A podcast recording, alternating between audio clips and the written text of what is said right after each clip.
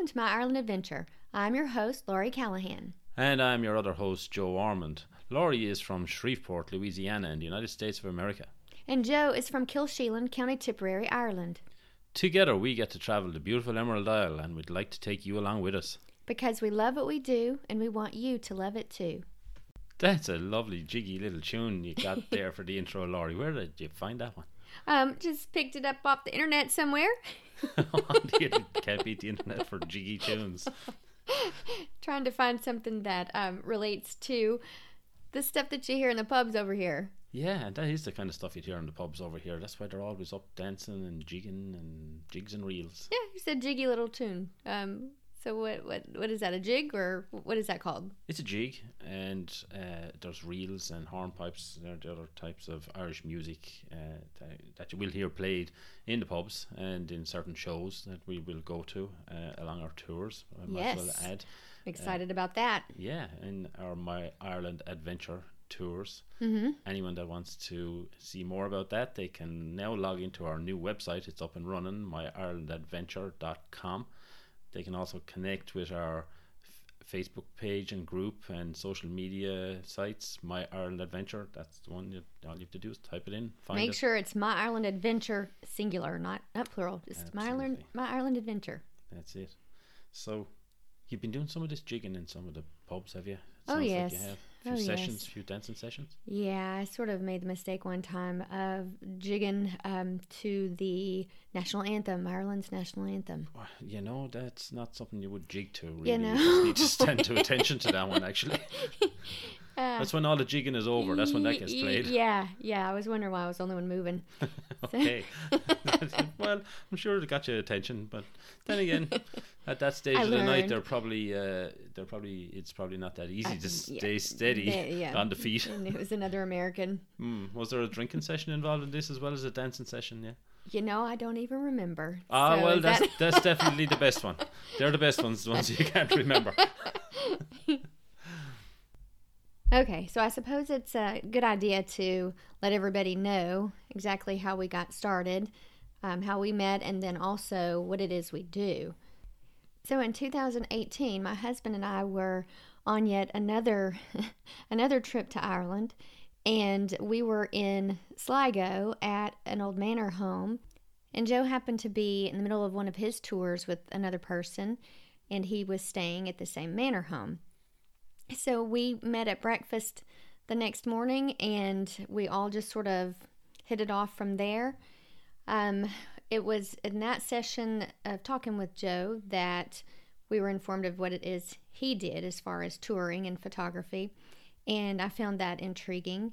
I thought about it um, a lot actually, and when I got back to the States, I just decided that, um, you know, kept thinking about it and I decided that's something that I would really like to do. And um, so my husband and I decided to take another trip that year in 2018 and um, have Joe take us on a tour just to see what it was that he does. And after that, um, I definitely was I was hooked. I realized that is something that I could do, and I wanted to do it as well. And I could be the person on the other side of the pond who could organize from from this side. So yeah, that that's that's how it all began. So that's what I do. Um, Joe, can you tell us what you do on your side of the pond? Okay, that was a very uh, happy meeting actually, and uh, coincidentally we met together in Sligo, and here we are. So yeah, um, I got into uh, touring, uh, customized personal tours, really through photography. So it was um, my photography and sharing pictures that um, you know 10, 10, 12 years ago through social media that I got into the whole tour business and I didn't. It just was uh, pure accidentally too, I suppose. But through showing people where some of these wonderful sites are in Ireland that they probably would never have otherwise seen, um, I decided that I could probably make a business out of this and organized smaller group tours. So basically, what's on offer, to cut a long story short or shorter, um, the whole tour will be organised from my itinerary from my side. I'll organise the itinerary, collect at the airport, and uh, book all accommodation, all hotels, and bed and breakfast, whatever the desire might be.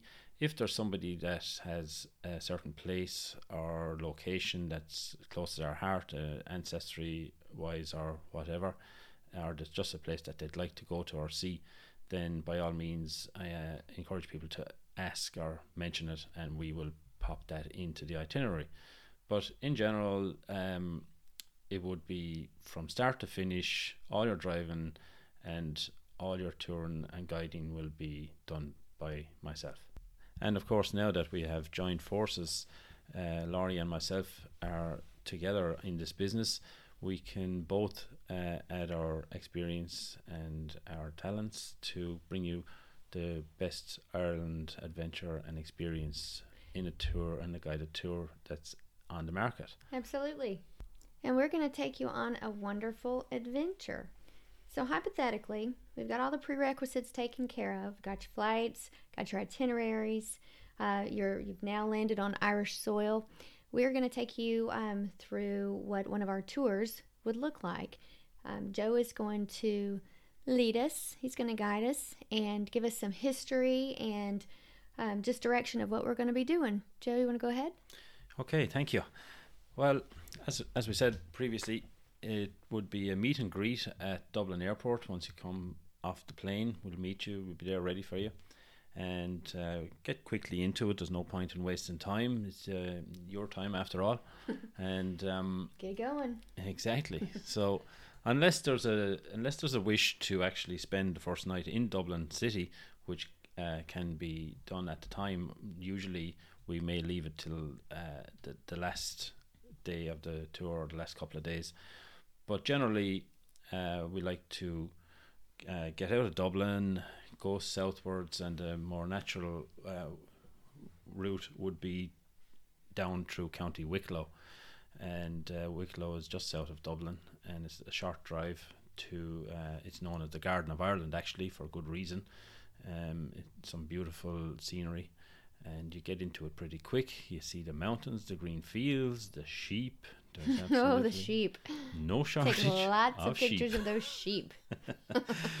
Wicklow might be the Garden of Ireland, but it's certainly mow- the grass is mowed by sheep. But you'll never see them rolling down the mountains. Funny enough, no, I've never seen a sheep roll down the mountain into the sea or anything like that. They're, they're pretty sturdy on their old feet, all right, yeah.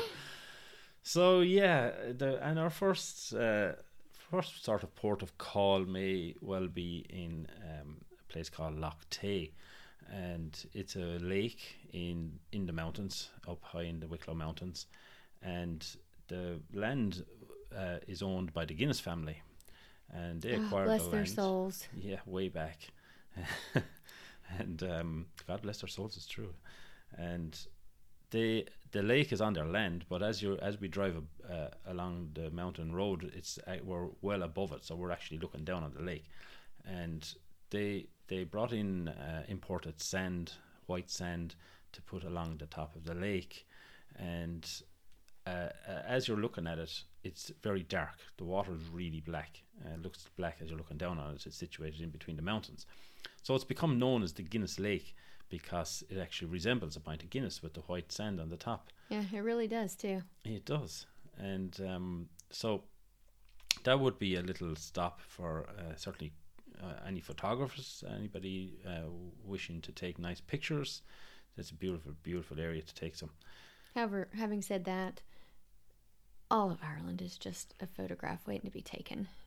this this is so true. It's it's You know it's this undeniable. American. You got to stop undeniable. every five every five minutes. yeah. Just have the camera ready, and luckily enough now it's in your phone these days, so the phone is probably always in your hand anyway. Yes, and don't always stop where those camera signs are either.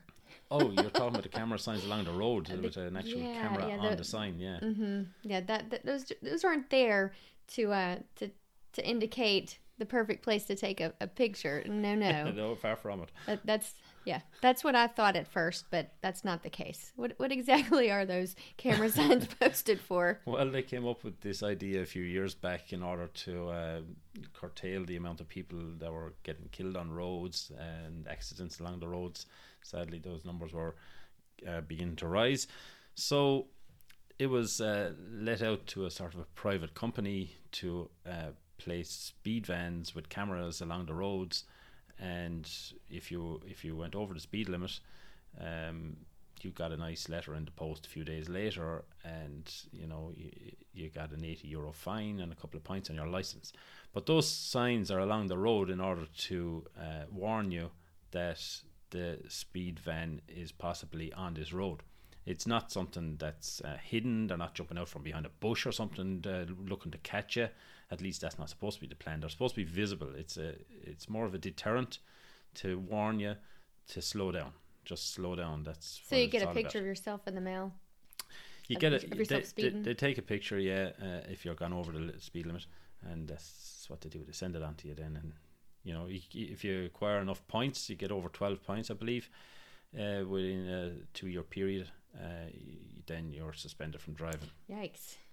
So it's it's worked uh, pretty good actually, and um, it it brings in a lot of money as well for, for the government, so it improves the, the, the coffers. I'm sure in the the funds, as long as they put it back in the roads, it's okay, I suppose. So be mindful of the camera signs, but um, do not mistake them for um, indications of places to stop and take photos. No, it's not where we're going to stop and take a picture, not necessarily anyway. And uh, it's something not to worry about too much because we're going to be doing the driving, yes, right? Yes, that's right. Don't have to worry about it. So from uh, Lough Tay, we will then move on to the next destination, which would be a monastic settlement called Glendalough, uh, which is in situated right between some of the Wicklow Mountains in a valley, and indeed Glendalough, uh, translated uh, into English, means uh, Valley of the Two Lakes, and that's what it is. Glacially formed two lakes, and uh, it goes back to Ice Age activity, of course. Ireland was under ice up to 10, 12,000 years ago. There was half a kilometre of ice still covering the country. So when that moved on and melted, this is the beautiful uh, country that we were left with. And Glendalough is a perfect example of how that glacial activity formed the mountains and the lakes and the valleys and the streams that run through. So, a guy called Kevin, who was ordained in Kildare in around the 600s and uh, 5th or 6th century, um, decided to move away from where his uh, spiritual training uh, occurred in, in County Dublin. And he, he was a man that was uh, drawn to the wilds and drawn to animals, and he had a, a big association and affiliation with animals. And this is what gained him his sainthood. In fact, he had um, uh, there were stories of blackbirds sitting in his hands while he uh, read his psalms in the, in standing in the lakes and animals just seemed to be. He was a, like a modern day sort of Doctor Dolittle. Dolittle. That's what I was thinking. World, you know, Doctor yeah, Dolittle. He could talk to the animals. so when he moved there, uh, some of his followers uh, did follow him, and there was a, a, a community and a ma- monastic settlement set up around that time. So Christianity was beginning to spread and get strong following the word of St. Patrick in around that time, just previous to that, I suppose. And um, Kevin moved to Glendalough, and what a beautiful spot he found. And it, it may have been even a couple of hundred years later that some of the building the buildings that's on the site now uh, were constructed.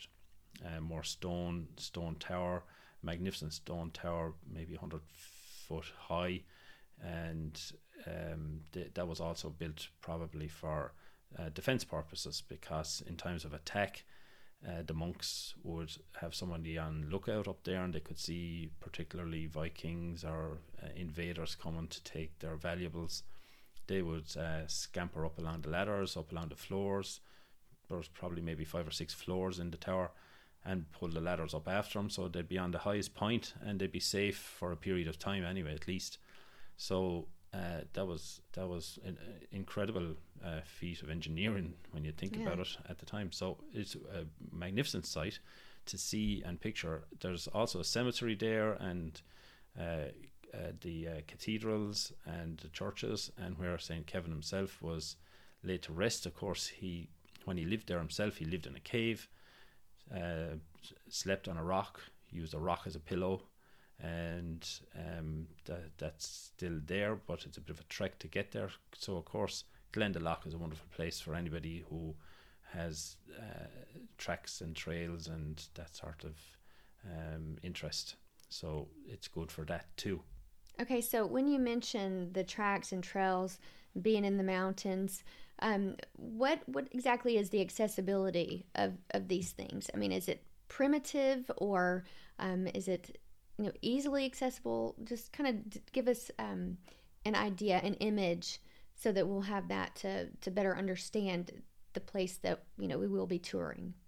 Yeah, uh, good question that. And uh, in fact, the the road system in there is sort of typical rural Ireland, but uh, we'll be driving in there, so we know the roads, and that's not a problem. But when we do get there, there is car parking at both sides of the settlement. So the first place we meet when we go in will be the tower and the cemetery and the cathedrals.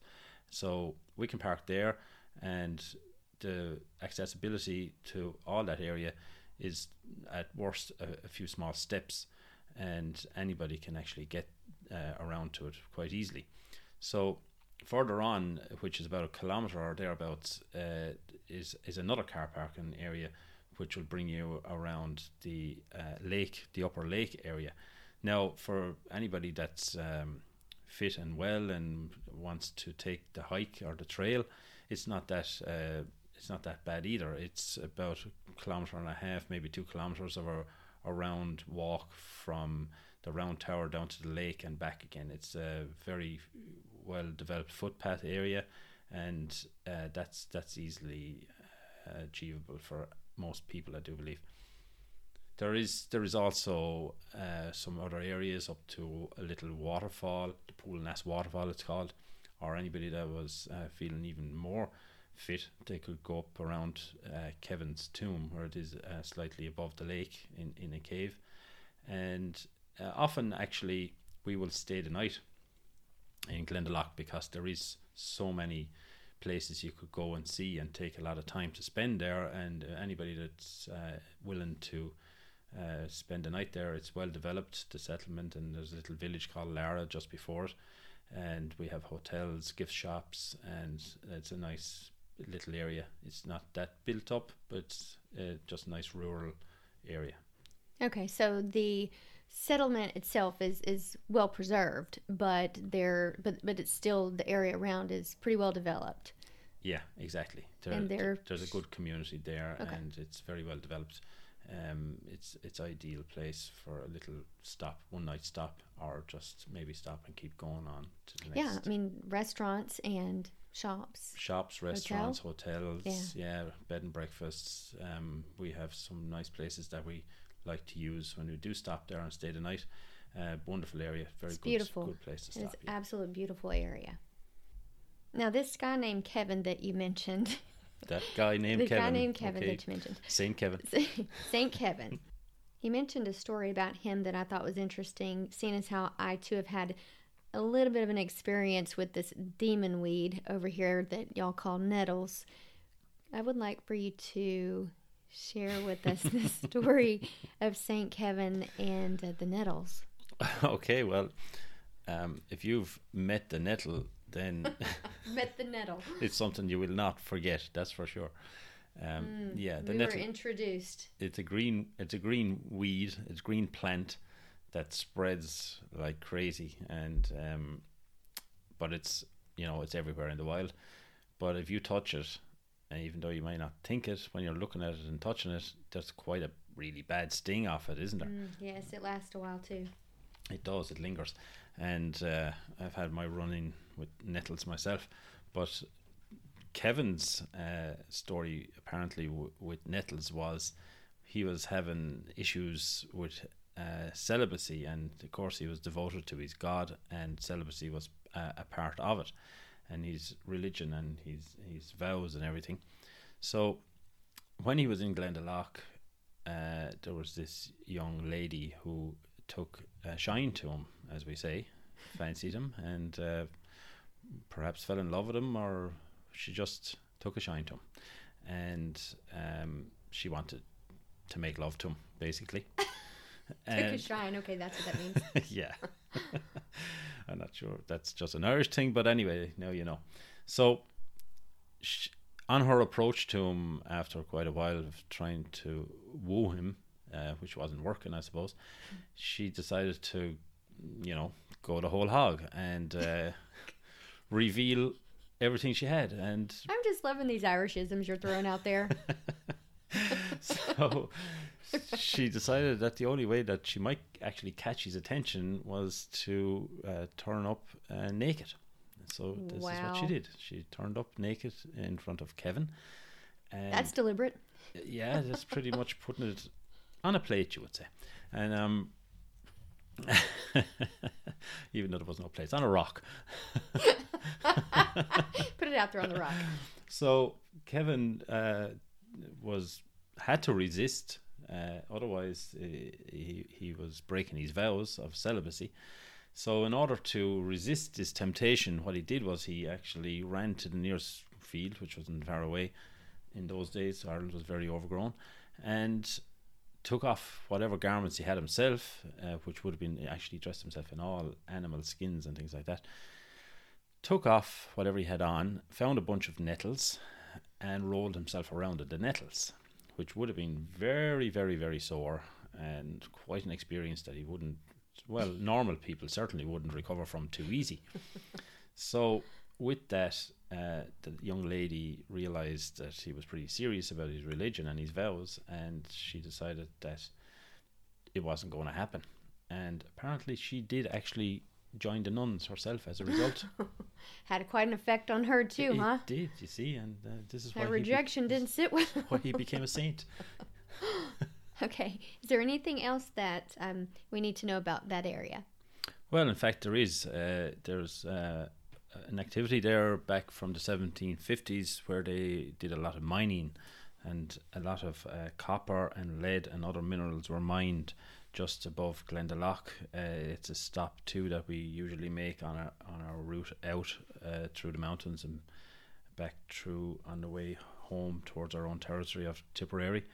And the mines were uh, active for the best part of 200 years, ended around the 1950s, and um, the population from around the Glendalough, Glenmalure, and Glendasan area uh, went from around 50 to maybe 250, 300 people, which was uh, a big increase at the time. Uh, tough life, of course, going down in the mines. Not everybody was able for it. And a little community was built up there where they had a, a village and a school operated for the children. Um, the Crusher House is still standing there in the mountains, and there moves afoot, I believe, to create a tour, a guided tour in around the Crusher Houses and the mountains and the trails of where the mines were. Interestingly enough, uh, what usually happens in these places, because there's a lot of men and probably single men who work in these areas at the time, young boys, and uh, go into the uh, mining industry. Um, what also became popular there was a brothel. Would you? Yeah, well, yeah. yeah, I believe it. Old, oldest uh, profession apparently, and mm. Um, is also Pretty lucrative still. yeah, probably is. So that did well, I'm sure, uh, in in the mining area of uh, Glendalough, Glenmalure, and Glendasan in those Nobody times. rolling around in nettles there, huh? well, maybe they did. Rolled around inside the mine, didn't come out. Maybe you know, encourage them to stay in there. mm. Okay, so from there, we're going to be moving on to the Kilkenny, Tipperary, and Waterford areas. Um, so we'll be talking a little bit more about those places on the next episode. Um, and I will leave you with a tip, and that is to just stay away from those nettles. That's a pretty good tip. Don't go near the nettles. Like I said, I've had my experience with them too. Hmm. Um, yeah, had blisters on my arse for a while after it, I can tell you. okay, so uh, that's time to say goodbye now. Then we're coming towards the end of our very first uh, podcast on my Ireland adventure, and just a quick Yay. reminder that you can find us on all those social media sites and pages. My Ireland Adventure Facebook group and page, and our website, like we said before, is up and running, and you can find details of our uh, tours on there, myirelandadventure.com. Uh, so no more to say except hope you enjoyed what you heard here and if you did please do uh, tune in again for the next episode where we'll have some more little details of our own area where we come from in South Tipperary Kilsheelan area Clonmel and uh, uh, Henny and on the Tipperary Kilkenny border in Kilkenny Waterford will give you some details of some of the sites we'll be visiting down there. And so yeah that's it. Um, all I can say then is slán leat uh, slán go fóil and take care until we uh, tune in next time. And uh, be sure to get your dancing shoes on to dance out to that jiggy little tune that we're going to play for you on the way out. And I'll take care. bye bye sign off and say, Shalanta, y'all.